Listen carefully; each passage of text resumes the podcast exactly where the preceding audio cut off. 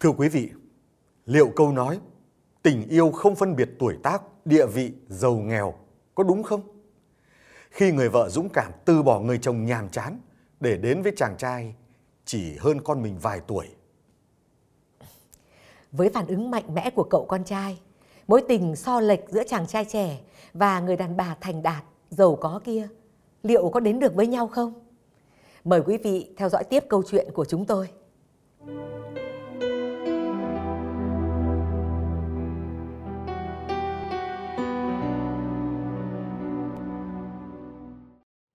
Chị và chồng chị quen nhau được một thời gian thì hai người kết hôn như mọi cuộc hôn nhân bình thường khác. Mối tình ấy không có nhớ nhung, không có giận hờn, không có thăng trầm. Chị và anh hàng ngày gặp nhau, nói chuyện về công việc, về cuộc sống và cứ yên bình như vậy thôi. Có thể mọi chuyện sẽ khác đi nếu như cuộc hôn nhân ấy anh không là người thay đổi. Và có lẽ tôi cũng sẽ vẫn sống một cuộc sống bên anh như một lẽ dĩ nhiên. Nhưng chồng tôi đã thay đổi rất nhanh chóng, đến mức tôi không nhận ra rằng người đàn ông hiền lành, suy nghĩ thấu đáo ấy lại thay đổi nhanh chóng như vậy. Anh không quan tâm đến gia đình. Anh đi biển biệt cả ngày. Hồi mới cưới, vợ chồng chị không có gì trong tay. Nhà nghèo, một mình chị miệt mài làm đủ nghề kiếm sống. Anh đi làm, lấy lương và tiêu một mình. Nhưng chị chưa bao giờ trách móc anh về điều đó. Chị vẫn biết anh là một người có chí tiến thủ nên chị tin tưởng chắc chắn vào tiền đồ tương lai phía trước của anh. Thế nhưng, hy vọng bao nhiêu, tôi lại càng thất vọng bấy nhiêu. Tôi cứ vin vào cái lý do ấy để biện minh cho việc chồng mình không kiếm được tiền. Mặc cho tôi cố sức để kiếm tiền chăm lo cho gia đình, con cái, thì anh gần như không có một sự cố gắng nào cả. Anh trượt dài và ngày càng trở nên hèn kém. Như một kẻ thua cuộc trong công việc và cuộc sống, chồng chị chỉ biết bày tỏ thái độ đớn hèn. Thay vì cố gắng vượt qua những khó khăn ấy, chồng chị lại xa đà vào bia rượu. Những cơn say ngày một dày đặc. Chiều chiều, sau giờ tan làm, anh lại lao đến bàn nhậu để quên đi sự đời. Thà rằng anh ta cứ say đi và trở về nhà trong yên lặng. Có lẽ tôi đã không đau xót nhiều đến thế. Nhưng cứ say là anh mò về đập phá đồ đạc, mắng nhiếc và nhiều lần đánh đập tôi. Tôi đang có bầu, thương con bao nhiêu, tôi càng giận anh ta bấy nhiêu. Nhưng tôi cứ nhẫn nhịn chịu đựng vì con. Ngày tôi sinh con, niềm hạnh phúc chưa kịp bao lâu thì anh lại khiến tôi rơi vào trầm cảm nặng nề. Chắc con trai chị sẽ không bao giờ biết rằng chị đã một mình đi sinh con mà không có bóng dáng của người chồng. Bao nhiêu đau đớn, uất hận chỉ làm cho chị thêm mạnh mẽ để chào đón đứa con bé bỏng. Nhưng chồng chị vẫn không bỏ được những cơn nghiện rượu. Thật bất hạnh cho tôi. Ngay từ khi sinh con, anh đã không còn một chút tình cảm nào dành cho tôi nữa. Từ giây phút ấy, tôi muốn rời bỏ ngôi nhà này. Tôi không muốn nhìn thấy bộ mặt anh ta thêm một chút nào nữa. Nhưng rồi, khi cơn giận lắng xuống, nghĩ đến con, nghĩ đến bố mẹ, thế là tôi lại cố gắng chịu đựng với chút ít hy vọng mỏng manh. Nhưng vào một đêm mưa gió, chị đã ẵm con trai rời bỏ ngôi nhà đầy nỗi đau ấy. Vẫn trở về nhà trong trạng thái say xỉn như mọi lần. Nhưng lần này anh ta đã động đến bố mẹ chị. Anh ta nói với giọng lải nhải của một gã say. Ừ, cô đừng có nhìn tôi hàn học như thế. Ừ, cô thất vọng về tôi lắm phải không? Đúng rồi, tôi không kiếm ra tiền. Tôi không nuôi được cô, không nuôi được con. Ờ, lấy phải người như tôi, hủy hoại cuộc đời cô. Ờ, do chắc là bố mẹ cô sống không để phúc cho con cái rồi. Không để cho anh ta nói hết câu. Tôi tát một cú trời giáng vào mặt anh ta. Cũng không cần suy nghĩ gì nhiều hơn. Tôi ôm con bỏ đi giữa trời mưa tầm tã. Tôi cứ ngỡ mình sẽ khóc nhiều lắm sẽ buồn nhiều lắm. Nhưng không, từ ngày bỏ anh ta đi, tôi càng trở nên mạnh mẽ hơn. Vì tôi cần tiền, tôi cần kiếm tiền để nuôi con tôi khôn lớn. Ngày chị rời khỏi ngôi nhà ấy, mọi người đều ngỡ ngàng. Không một ai biết gia đình chị hoàn toàn không hạnh phúc. Nhưng phải đến lúc ấy, chị mới thực sự thấy mình được làm người, thực sự thấy mình được sống cuộc đời của mình, sống vì mình với tương lai đón đợi ở phía trước. Tôi vừa làm mẹ, vừa làm cha để dạy con. Một mình bươn bải trong xã hội đầy những bon chen, tranh giành. Tôi thành công vì tôi luôn phải cố gắng vì con mình. Và ông trời quả không phụ lòng người. Những cố gắng của tôi rồi cuối cùng cũng được đền đáp. Dần dần, tôi mua được một căn chung cư. Hai mẹ con tôi không còn phải ở nhà thuê nữa. Vài năm sau, tôi mua thêm được một chiếc ô tô để đi lại cho thuận tiện.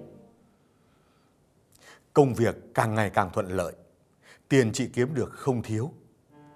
Nhưng chính vào lúc mọi thứ tưởng như đã ổn định thì chị mới chợt nhận ra. Biết bao năm trôi qua, chị luôn sống trong tình cảnh cô đơn. Chị nhìn thấy những gia đình tràn ngập hạnh phúc, nụ cười trên môi. Chị lại thương mình, thương con. Cũng có nhiều người đàn ông tìm đến với chị nhưng rồi mọi chuyện cũng chẳng đi đến đâu Vì họ không cho chị cảm giác của tình yêu Phải đến khi vô tình gặp chàng trai ấy Tôi mới chợt nhận ra Hình như mình có tình cảm đi quá giới hạn Ban đầu là những tin nhắn hỏi han quan tâm Sau dần là những tâm sự chia sẻ Dù kém tôi nhiều tuổi Nhưng cách nói chuyện chín chắn của cậu đã thu hút tôi hoàn toàn. Ngày nối ngày, tôi lạc lối vào mê cung tình yêu mà cậu bày ra. Chúng tôi yêu nhau như thể chưa từng được yêu bao giờ. Tôi được cậu yêu chiều, được cậu chăm sóc. Đó là điều mà rất lâu rồi tôi không được nhận. Cậu còn rất trẻ, nhưng cậu là một người đàn ông thực sự Nói tôi bày ra mê cung tình yêu để dẫn dắt chị vào thì thật oan uổng cho tôi quá. Tôi đến với chị cũng bằng cảm xúc như chị đến với tôi. Hoàn toàn tự nhiên và chân thành với thứ tình cảm không thể giải thích bằng lời. Chàng trai ấy là người hiểu thấu những tâm sự của tôi, hiểu những nỗi đau mà tôi đã trải qua và cậu yêu tôi thật lòng. Tôi biết, tôi hiểu và tôi đã nghĩ cuộc đời mình đến đây là tìm được bến đỗ hạnh phúc. Tôi đã mừng vui biết bao. Nhưng mọi thứ lại sụp đổ vào giây phút con trai tôi phát hiện ra chuyện của chúng tôi. Kể từ hôm đó, tôi không thể nào liên lạc được với chị nữa. Mỗi lần gọi điện cho chị, tôi chỉ nghe thấy tiếng thuê bao hiện ngoài vùng phủ sóng. Tôi đoán có lẽ cậu đã đổi số điện thoại cho mẹ mình và vứt bỏ số cũ đi rồi. Tôi sốt ruột vô cùng khi không thể liên lạc được với chị. Mối quan hệ với chị là bí mật nên tôi không biết người bạn nào, người thân nào của chị để có thể gọi điện hoặc là đi tìm chị. Nếu cậu lùng sục tìm tôi khắp thành phố thì tôi bị giam lỏng trong chính ngôi nhà của mình. Còn tôi thu hết mọi chìa khóa ra vào và xe cộ. Ngay cả điện thoại nó cũng đổi cho tôi số mới.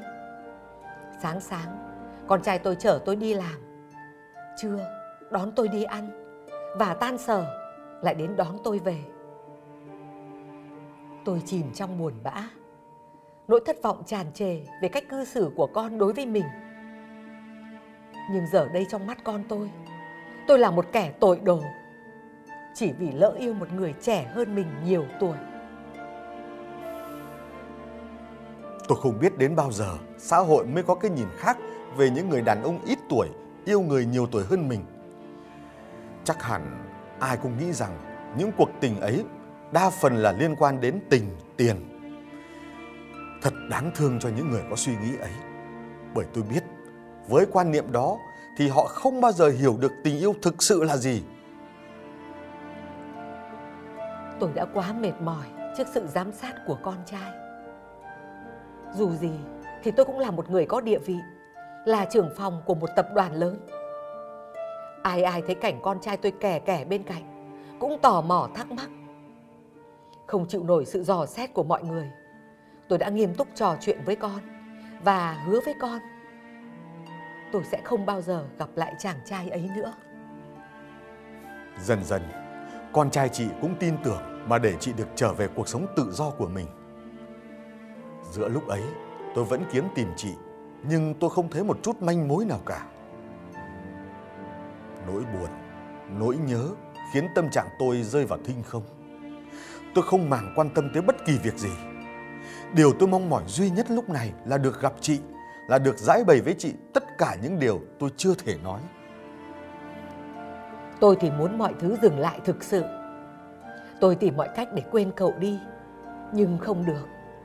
Càng cố quên thì nỗi nhớ càng nhiều. Nhưng tôi cũng đã hứa với con trai là sẽ chấm dứt mối quan hệ với cậu rồi. Thế nên tôi buộc mình phải xóa bỏ hình ảnh cậu bằng mọi giá. Nhưng tôi không thể. Tôi đành đầu hàng. Lấy hết sức can đảm, bàn tay tôi run rẩy. Tôi bấm số điện thoại đến một số điện thoại quen thuộc. Tôi giật mình khi thấy một số máy lạ gọi đến. Nếu như bình thường, tôi sẽ không bao giờ nghe máy. Nhưng linh tính thế nào, hôm đó tôi lại nhấc máy nghe. Từ đầu dây bên kia, một giọng nói quen thuộc vang lên. Giọng nói tôi chờ đợi hàng tháng trời. Tôi hạnh phúc quá khi lại được nghe giọng nói ấy. Cuối cùng, tôi cũng tìm thấy chị. Chúng tôi hẹn nhau ở một quán xa thành phố. Tôi nhìn cậu gương mặt hốc hác, mệt mỏi. Khi cậu ôm tôi vào lòng, hai hàng nước mắt tôi cứ trực chảy xuống, không gì ngăn lại được. Đã lâu lắm rồi, tôi mới được ôm trọn trong lồng ngực ấm nồng ấy. Chính những giây phút ấy, tôi lại lo lắng và sợ hãi. Chị vội vã rời khỏi vòng tay tôi. Chị len lén nhìn xung quanh. Chẳng có ai để ý đến chúng tôi cả. Có lẽ chị đang lo sợ bị phát hiện thêm một lần nữa chăng? Cậu ấy nói đúng. Tôi sợ bị người quen bắt gặp. Nhưng tôi còn sợ hơn nữa nếu người đó là con trai mình. Tôi đã hứa với con và với tư cách là một người mẹ, tôi không thể không giữ lời. Và rồi tôi nói chia tay cậu.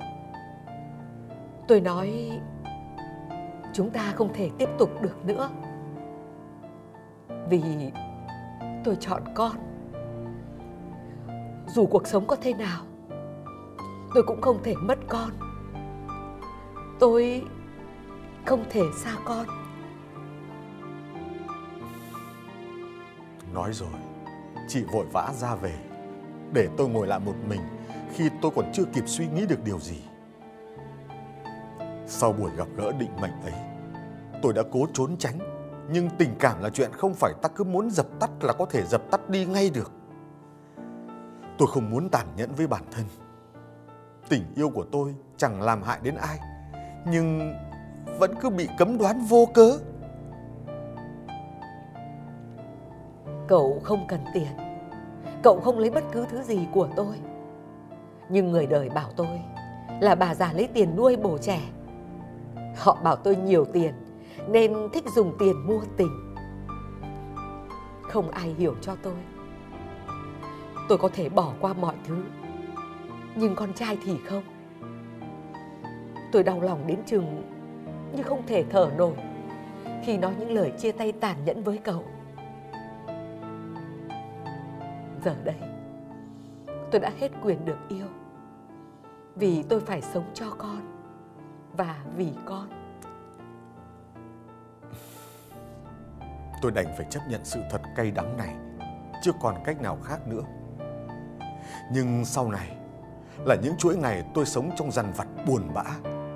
Tôi không còn hứng thú tìm gặp những cô gái trẻ nữa, bởi tôi vẫn chưa thể nào quên được hình bóng ấy.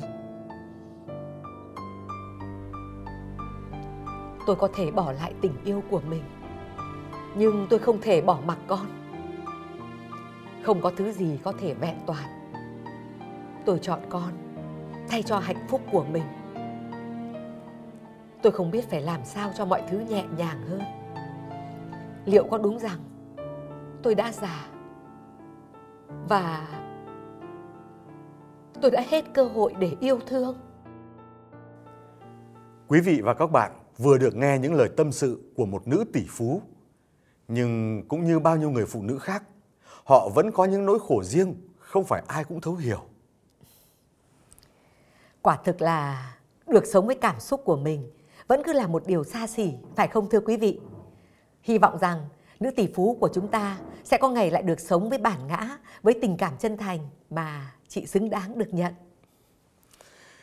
Chương trình xin được tạm dừng ở đây. Hẹn gặp lại quý vị và các bạn trong các số phát sóng tiếp theo. Xin chào và hẹn gặp lại.